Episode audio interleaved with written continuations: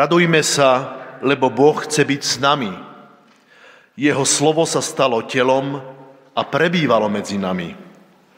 A ako nikdy predtým sa zjavila v jednoduchosti hospodinová sláva, v Betleheme sa narodil Kristus. Nech Boží pokoj, ohlasovaný anielmi, vstúpi do našich srdc. Nech Božia láska naplní dobrou vôľou.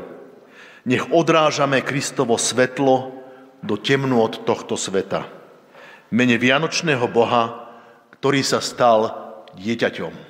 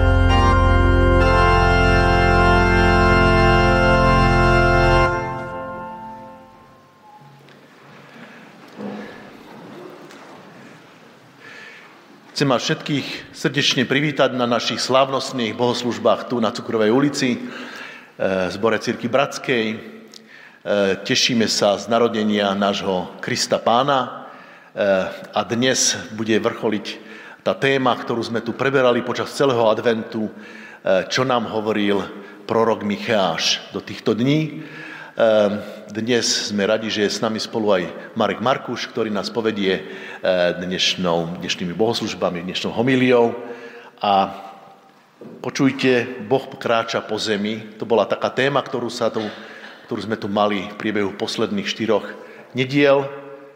A čo by chcel, alebo čo chce Boh pod stromček, je pod, tým, pod nadpis, tak eh, sme svedaví. Čo?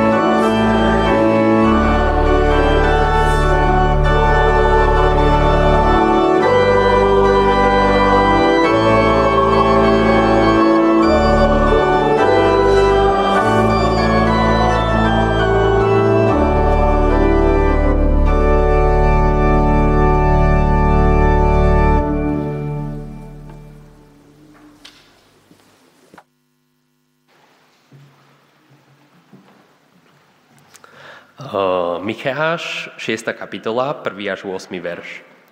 Počujte, čo hovorí hospodin. Povstaň, začni súdny spor pred vrchmi. Nech pahorky počujú tvoj hlas. Počujte vrchy, hospodinov súdny spor, aj vy pevné základy zeme. Hospodin totiž vedie spor so svojim ľudom. Súdi sa s Izraelom. Ľud môj, čo som ti urobil? Čím som ťa zaťažil? Odpovedz mi. Veď som ťa vyviedol z Egypta, vykúpil som ťa z domu otrokov. Poslal som pre tebou Mojžíša, Árona a Miriam. Ľud môj, rozpomeň sa, čo zamýšľal moabský král Balák a čo mu odpovedal Beorov syn Bileám, čo sa dialo od Šitímu po Gilgal. Vtedy spoznáš hospodinové spravodlivé skutky.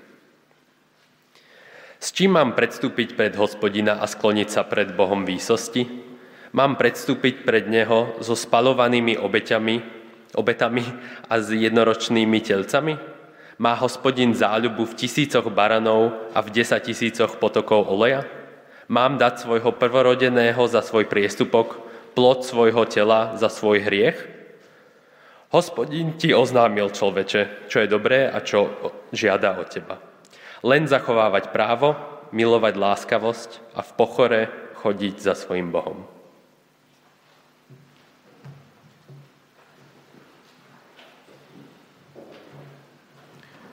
Prosím vás, aby ste postali k modlitbe, kto môže.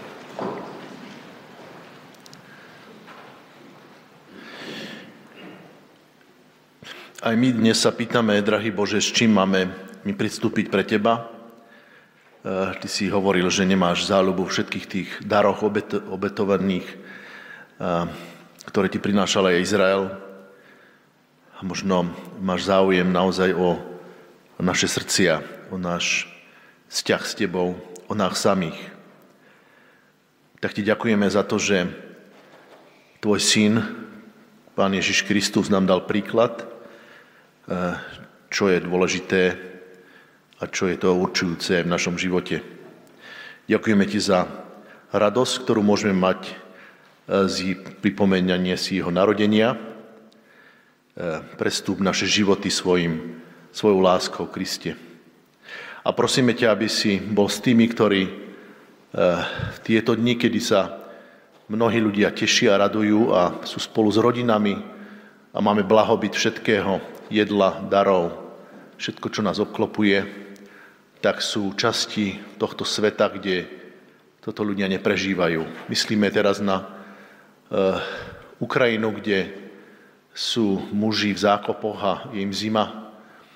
A trasú sa, boja sa, čo bude ďalej.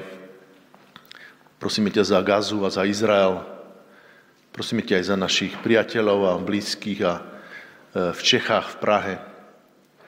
Prosíme ťa za ostatné časti sveta, kde ľudia trpia a majú sa zle. Tak ti ďakujeme, že tvoja nádej prichádza vo svetle aj do tmy tohto sveta. Amen.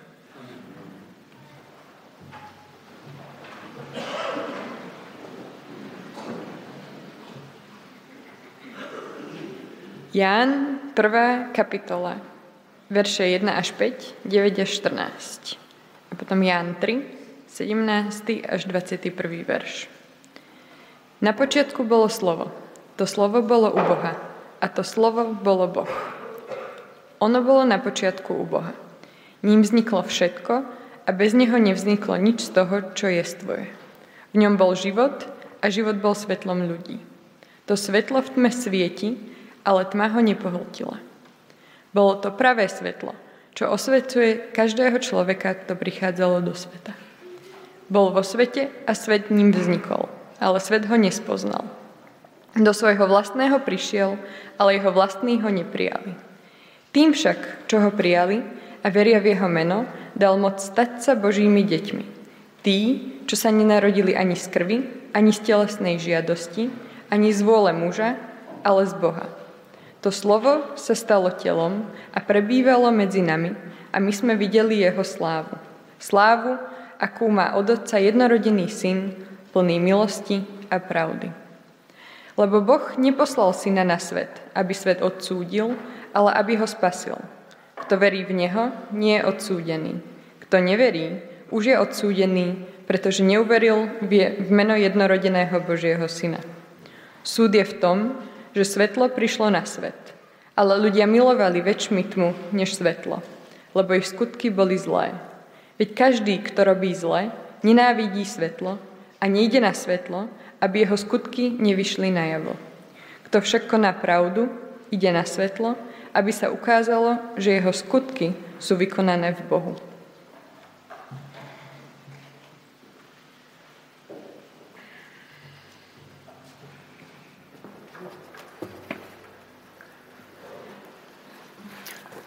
Dobré Vianočné ráno vám všetkým prajem. Ja som si um, včera uh, nemúdro po štedrovečernej večeri uh, dal v, tom, tom rozjarení tak, takú dobrú silnú kávu a takmer celú noc som nespal. A keď som, keď som ráno išiel autom sem, tak si hovorím, že tak mi to tak došlo, že, že tak sa nejak cítil ten Jozef, že tak po tej prebdenej noci um, si najradšej niekde lahol, sa niekde uh, schoval, ale nemôže, lebo má malého syna, musí tam, musí tam uh, sa starať. Tak, um, tak, tak mi to tak došlo v tom aute, že tak to je vlastne taký dobrý pocit. Um, Petr Kučera nás um, tento advent a tieto Vianoce tak nakopol, um, aby sme témy z toho proroka Micheáša potiahli až na tieto vianočné dni. A tie Micheášové texty sú také čudné a miestami také temné a na Vianoce možno až nevhodné, že sa mi to celé zdalo veľmi ako taký dobrý lákavý nápad. Ešte viac ma v tom utvrdil včera na tom videu ten, ten ukrajinský tank v pozadí, Um, alebo, alebo, alebo ten, ten, ten štátny smútok český v predvečer, v predvečer uh, týchto Vianoc. Ťažko si predstaviť väčšie kontrasty. Ale tak ostaňme pri týchto kontrastoch, pretože s Micheášom sa ocitáme v súdnej sieni. Boh Micheášovi zostupuje z neba na zem, aby sa súdil s ľuďmi. A v tomto rámci e, sa všetky tie časti tejto starovekej prorockej knihy dajú čítať ako rôzne reči, rôzne prejavy tých účastníkov toho súdneho sporu. Obžaloba, rôzni svetkovia, obhajoba, potom občas máme nejaký verdikt, ktorý nie je jasné, že kto ho vyslovuje. Prečo by sme sa na Vianoce chceli ocitnúť na takom nepríjemnom mieste, akým je súdna sieň? Jeden z tých dôvodov včera Petr naznačil, pretože uprostred toho súdneho pojednania, ktorého predmetom sú vážne obvinenia z modlárstva, korupcie, vydierania a všetkej možnej nespravodlivosti ľudí, tak uprostred toho pojednania zaznie reč, a podľa mňa je to reč nejakého svetka obhajoby, o budúcom príchode akéhosi nového mocného vládcu a pastiera ľudu, ktorý prinesie pokoj a spravodlivosť. Obhajoba dokonca oznamuje, že sa narodí v Betleheme. To je tak zvláštne, že musíme sa pri Micheášovi zastaviť a pýtať sa, že čo, čo sa to tu deje? Prečo obhajoba ľudu prináša práve takéto svedectvo? A ako to môže obžalovanému pomôcť?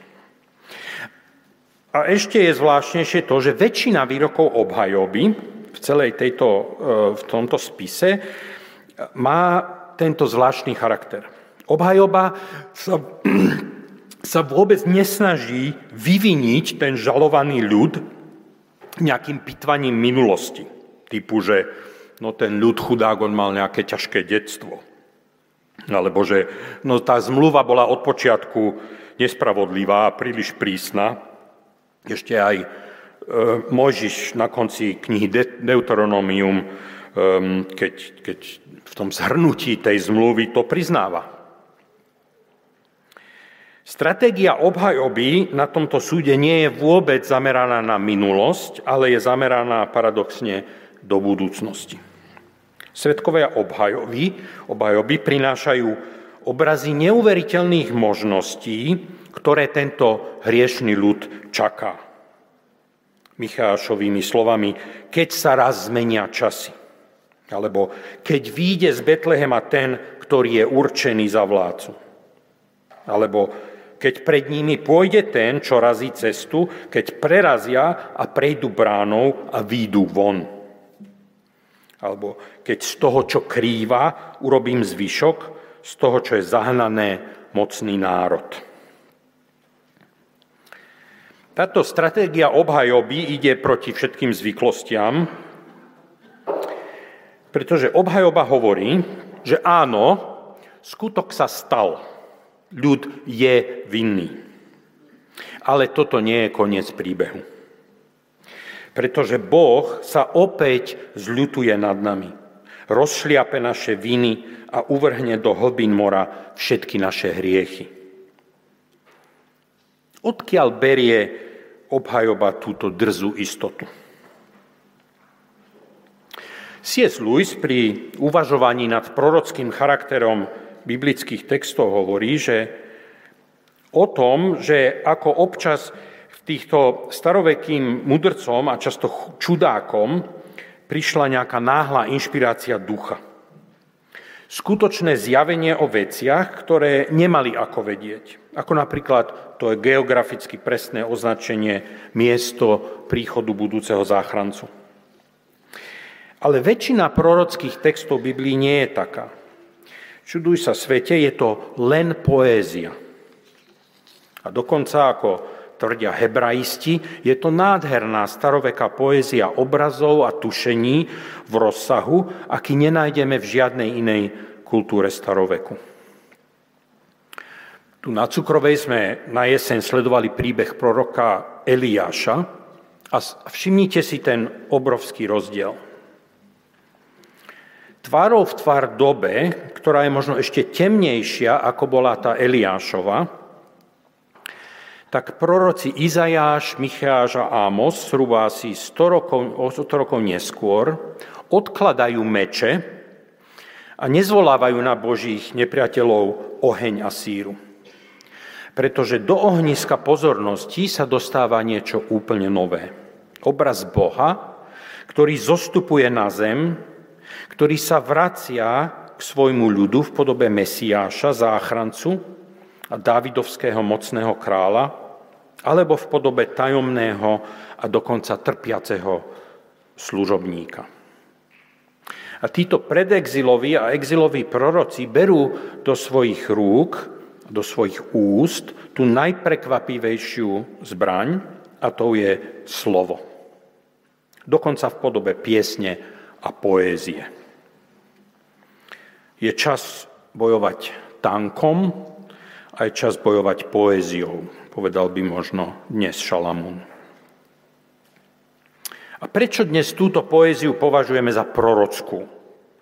Pretože, ako hovorí Louis, títo proroci boli v kontakte s tou istou hlbokou realitou Boha, boli zakorenení vo veľkom príbehu stvoriteľa neba a zeme, ktorý povoláva svoj ľud. A z tej istej pôdy neskôr vyrástli prekvapivé historické skutočnosti príbehu Ježiša, ktorý sa narodil v Betleheme a jeho života s šokujúcim koncom, ktorý sa stal novým začiatkom. Keď hovorím o piesňach a poézii, nedá mi nespomenúť žalospev nad obvineným Júdskom, ktorý na tomto súde u Micháša zaznie, ako by sú z nejakého barda alebo dokonca dvorného šaša. V tej prvej kapitole e, v tom našom slovenskom preklade sa úplne strácajú tie Michášové slovné hračky. Ale keby sme sa pokúsili ich e, nejakým spôsobom e, prebásniť, tak Micháš tam zrazu hovorí takéto, takéto verše. Nadarmo vykecávate v ohováračskej vsi. A v Prachoviciach sa budete nahý v prachu. A obyvateľov horkej lehoty nečaká nič sladké. A vy, čo žijete vo voznici, nasadajte na svoje vozy a utekajte. To robí si z náš Micháš dobrý deň, toto je znevažovanie súdu. Ale ak Boh stvoril celý tento vesmír len slovom, tak by sme mali pri týchto prorokoch, básnikoch spozornieť. Možno čím je doba temnejšia, tým má slovo, ktoré vyrastá z Božej reality, silnejšiu a tajomnejšiu moc. Toto je Micheášova, Izajášova a o tisícročia neskôr aj Havlova moc bezmocných. Luis to pomenoval takto.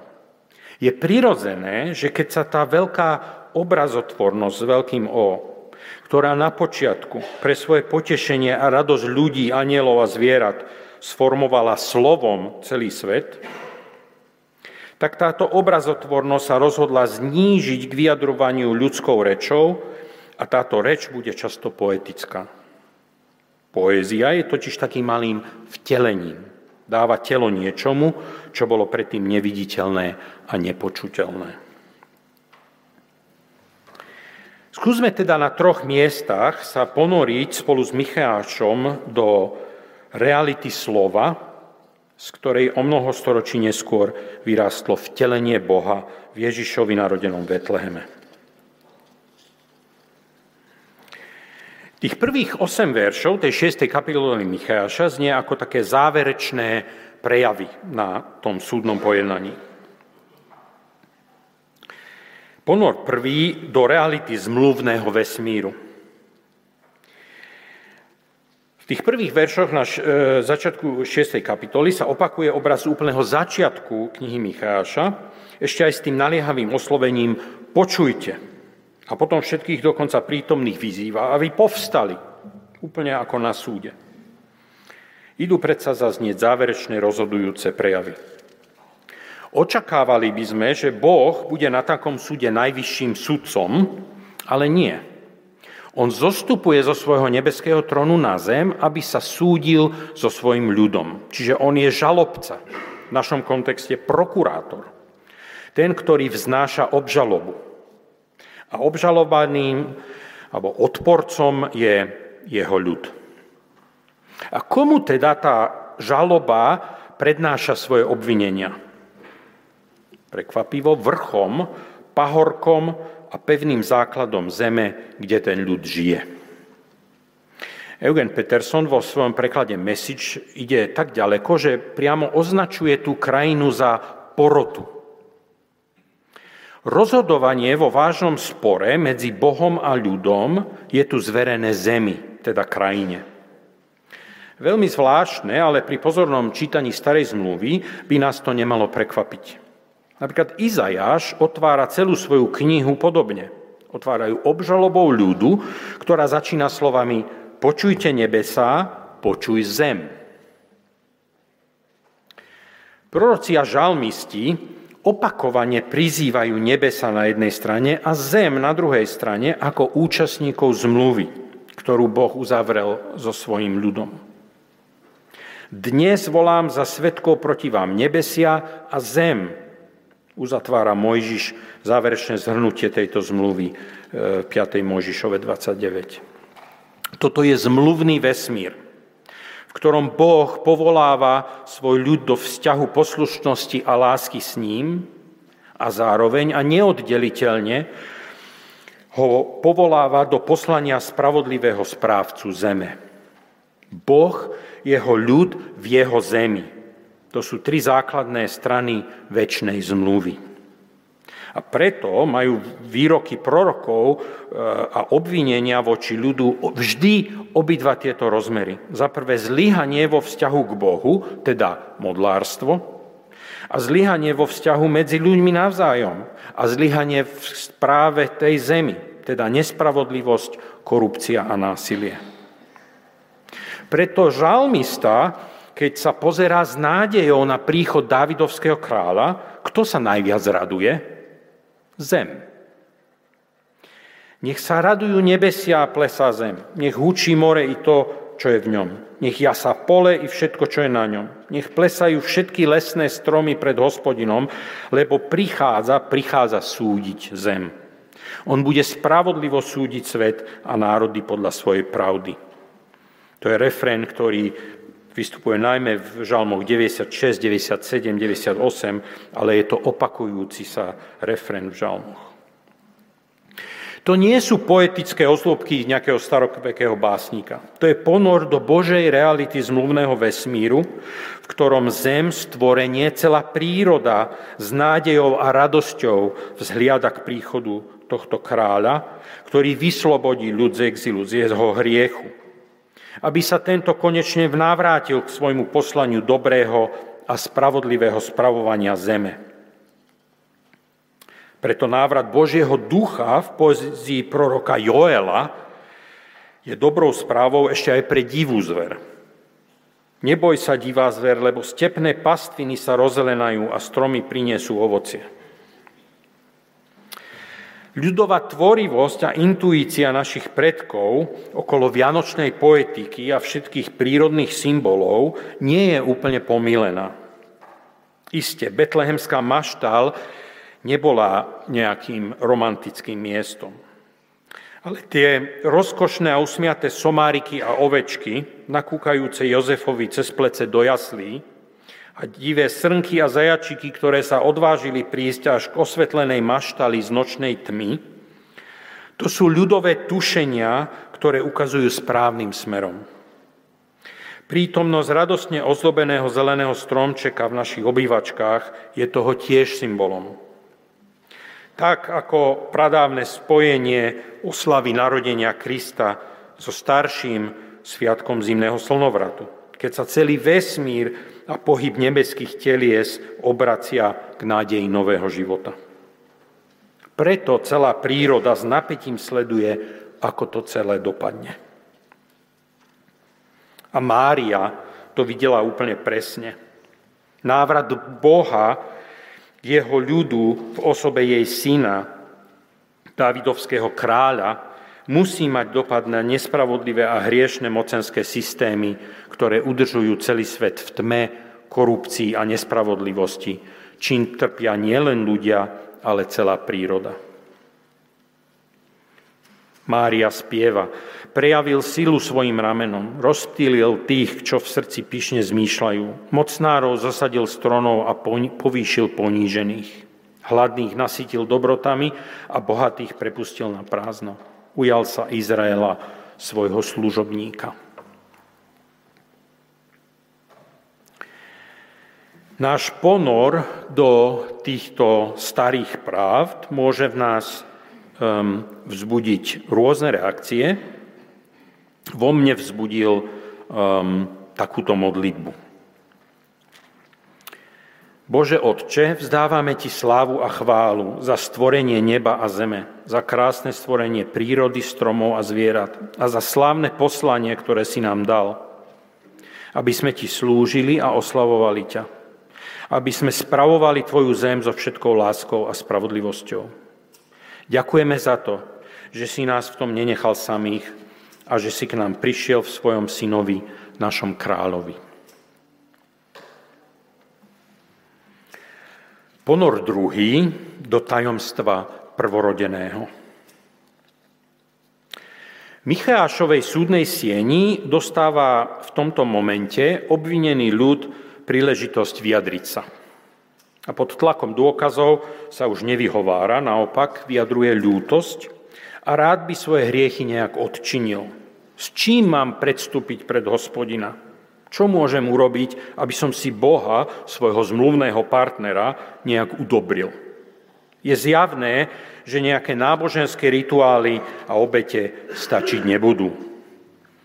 A tak sa ľud uchyluje k radikálnej ponuke. Mám dať svojho prvorodeného za svoj priestupok? To je na prvé počutie škandalózne, pretože obetovanie detí bolo Hebrejom prísne zakázané. Ale tento šialený nápad má hĺbší koreň, ktorý vyrasta priamo zo srdca ich najdôležitejšieho príbehu, exodusu z Egypta. Tú pamätnú noc, keď Boží trest zasiahol v Egypte s výnimkou Izraelitov všetko prvorodené, Boh vzniesol špeciálny vlastnícky nárok na všetko prvorodené, na ľudí, dokonca aj na zvieratá. Exodus 13, 1 až 2. Zasveď mi všetko, čo otvára lono. Je to moje, povedal Boh. Preto Mária s Jozefom po 40 dňoch po narodení Ježíša prichádzajú do chrámu, aby rituálne akoby vykúpili tohto prvorodeného z tohto zasvetenia obetovaním páru hrdličiek. To je situácia, v ktorej malé bábetko berie do rúk staručky Simeon a odrieka svoju modlitbu Nunc Dimitis. Teraz prepúšťaš, pane, svojho služobníka. Simeon, Simeon uvidel to, čo doteraz nikto neuvidel. Že tento prvorodený nebude len slávnym Dávidovským kráľom, ale že bude tým trpiacím Izajašovým služobníkom, ktorý poniesie hriechy mnohých. On bude tým prvorodeným, kto bude obetovaný za priestupky ľudu. A Michášov súd sa zrazu obracia na ruby. Obhajoba totiž to prináša svoj najväčší tromf. Na konci 7. kapitoly. Pretože nikto nie je taký Boh, ako si ty. Ty, ktorý tu teraz stojíš v roli žalobcu a máš pravdu. My sme zlyhali, my sme zmluvu nedodržali. Ale ty si Boh, ty nemôžeš nedodržať svoje slovo. Ty nás nemôžeš nezachrániť, pretože ty si verný. A tak ten, ktorý sa prišiel súdiť so svojim ľudom, dokonáva súd tým, že sa vyprázdňuje zo svojej role prokurátora a preberá miesto súdeného. On, hoci mal Božiu podobu, zriekol sa jej, vyprázdnil sa a vzal na seba podobu služobníka. Ponížil sa a stal sa poslušným až na smrť, a to smrť na kríži. Tak to videl apoštol Pavol v liste Filipenom. A tak súd nekončí odsúdením, ale záchranou, vyslobodením ľudu. Lebo Boh neposlal syna na svet, aby svet odsúdil, ale aby ho spasil. Toto uvidel staručký Simeon, držiac v náručí 40-dňového Ježiša. Tak ukončíme náš druhý ponor takouto modlitbou. Ježišu Kriste, vyznávame, že sme vo svojom poslaní zlyhali. Nemôžeme ti priniesť nič, čím by sme to nejak zachránili, čím by sme sami seba a celý svet vykúpili. Ale ďakujeme, že ty si verný a že si sa ako prvorodený všetkých prvorodených obetoval za nás a svojou smrťou a vzkriesením si nás zachránil. Ponor tretí do reality našej zodpovednosti. Ľud teda stojí v súdnej sieni šokovaný a zaskočený. Žalobca, Boh, prokurátor všetkých špeciálnych prokurátorov, práve prevzal miesto odsúdeného. A navyše sa zdá, že on bol celý čas vlastne aj obhajcom. Tajomným spôsobom sa súdca žalobca, obžalovaný a obhajca vtelili do jednej osoby, ktorá tu pred nami o pár storočí po Micheášovi leží ako nemluvňa v betlehemských jasliach. A čo s týmto vývojom urobí porota? Kde nie žalobcu, nie sudcu, hovorí staré príslovie. A starý princíp rímskeho práva hovorí nemo judex in causa sua. Nikto nemôže byť sudcom vo svojom vlastnom prípade. A tak porota, teda krajina, ktorá bola pôvodne zverená ľudu do múdrej opatery, vyprevádza oslobodený ľud, ľud von zo súdnej sály slovami Človeče, halo, už sa preber a vráť sa do práce. Boh ti predsa oznámil, čo chce od teba. Bolo to vždy jasné.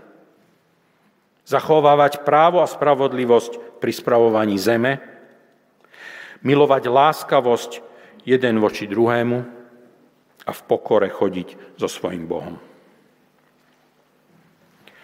Základná architektúra zmluvného vesmíru Boha, jeho ľudu v jeho zemi sa nikdy nezmenila. Takto to uvidel aj Zachariáš pri narodení svojho syna Jána Krstiteľa, ktorý mal pomôcť pripraviť cestu tejto záchrany. Pretože Boh preukázal milosrdenstvo, rozpamätal sa na svoju svetú zmluvu, na prísahu, ktorou sa zaviazal nášmu ocovi Abrahámovi a tak nám umožní, aby sme mu po vyslobodení slúžili bez strachu, v svetosti a v spravodlivosti pred jeho tvárou po všetky naše dni. Čo teda chce Boh od nás? Čo dáme Bohu pod stromček? Čo my môžeme a čo máme robiť? Václav Havel hovorieval, že tajomstvo človeka je otázkou jeho zodpovednosti. V čom spočíva naša zodpovednosť? Nech sú aj tieto Vianoce pre nás príležitosť, príležitosťou, keď Bohu povieme znovu svoje áno.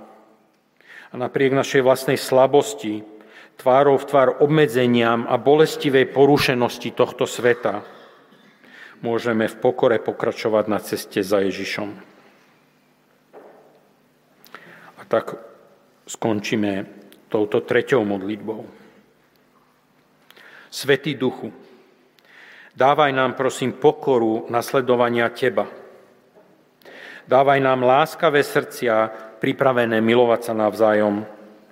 A dávaj nám odvážne ruky a nohy k presadzovaniu práva a spravodlivosti vo svete. Amen.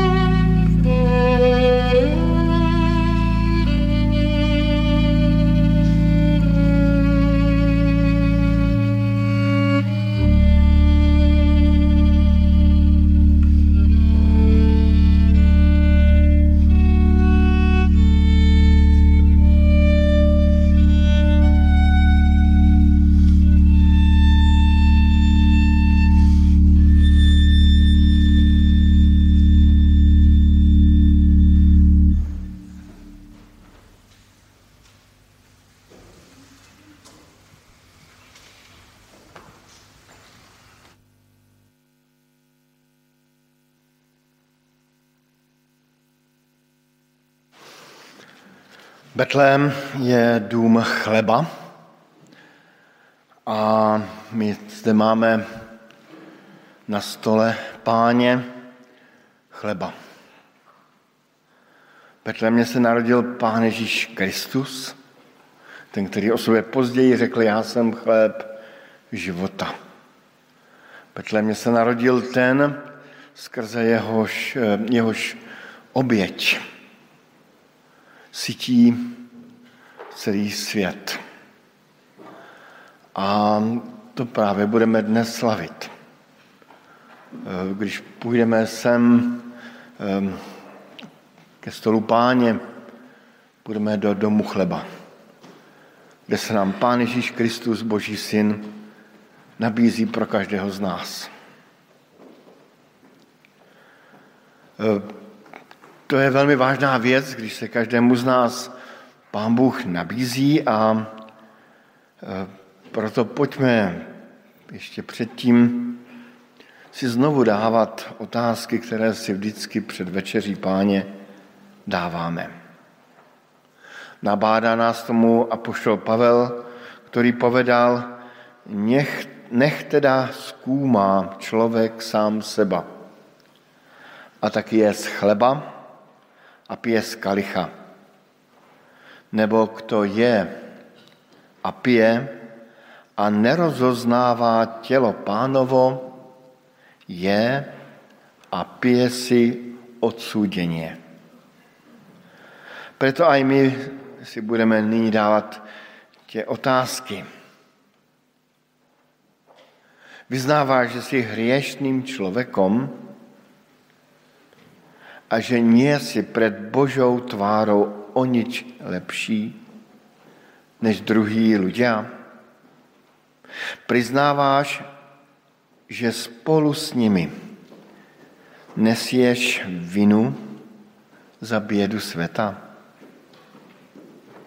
Ak je to tak, odpověz, vyznávám. tak tiež aj ja vyznávam. Verí, že Pán Ježíš Kristus, narodený v Betlémě, Boží syn, viedol svoj zápas s mocnosťami zla a svoj život položil za oběť aj pre teba? Pokiaľ áno, odpovedz, verím. Tak tiež a ja vďačne verím. Odpúšťáš všetkým tým, ktorí sa proti tebe previnili? Ak si ochotný odpustiť, vyznaj, odpúšťam. tak tiež aj ja odpúšťam. A príjmite, prosím, slovo potešenia. Hospodin odpúšťa ti všetky tvoje viny. Uzdravuje všetky tvoje choroby. Vykupuje tvoj život zo záhuby. Amen. Poslaňme k modlitbě vďaky.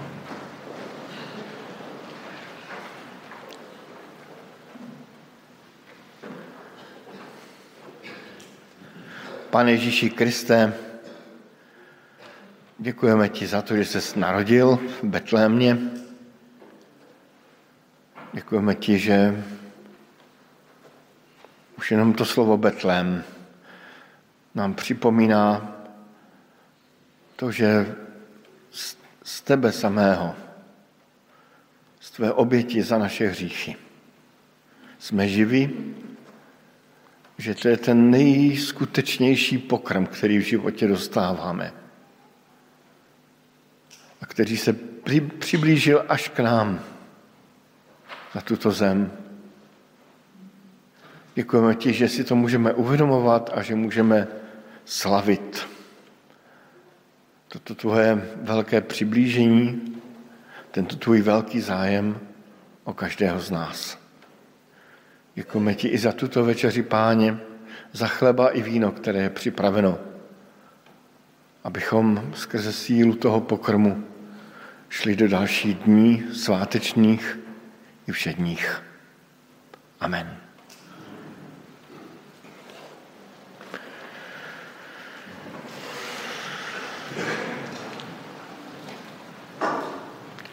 Pán Ježíš vzal chlieb a keď zdával vďaky, lámal ho a povedal.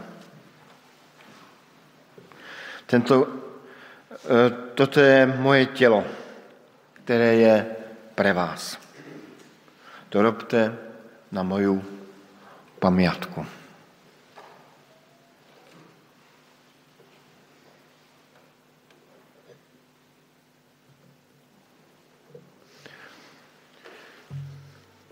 A keď bolo po večeri, vzal pán Ježíš kalich a povedal, tento kalich je nová zmluva v mojej krvi. Toto robte, kedykoľvek ho budete piť na moju pamiatku. K večeri pánové je pozýván kdokoľvek, kdo uveril v Pána Ježíša Krista. A kdo porozumel tomu, tomu velkému tajemstvu, které před nás Pán Boh predestierá. Jste pozýváni, zleva můžete přicházet, zprava můžete odcházet.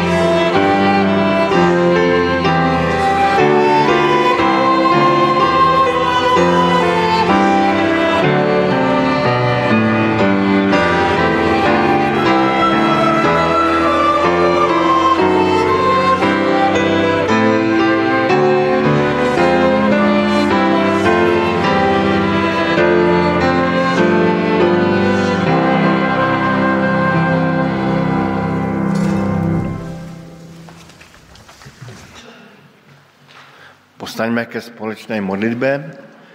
Budeme se společně modlit modlitbu Pána Ježíša Krista. Otče náš, který si na nebesiach, posvěd sa meno Tvoje, príď kráľovstvo Tvoje, buď vôľa Tvoja, ako v nebi, tak i na zemi. Chlieb náš každodenný daj nám dnes a odpust nám naše viny, ako aj my odpúšťame svojim vinníkom. A neuveď nás do pokušenia, ale zbav nás od zlého, lebo to je kráľovstvo, i moc, i sláva na veky. Amen. Pred záverečnou piesňou, kde môžeme sa posadiť a prebehne pri nej zbierka, príjmite ešte prosím požehnanie záverečné. Nech nám Vianočný Boh, zostupujúci do nášho sveta, daruje svoju láskavú prítomnosť. Nech nám dáva spoznať sa v slovách, ľuďoch, piesniach i v srdciach. Nech moc Božej ocovskej lásky láme moc zla okolo nás aj v nás. Nech sa stávame jeho deťmi. Mene Vianočného Boha, ktorý sa stal dieťaťom. thank you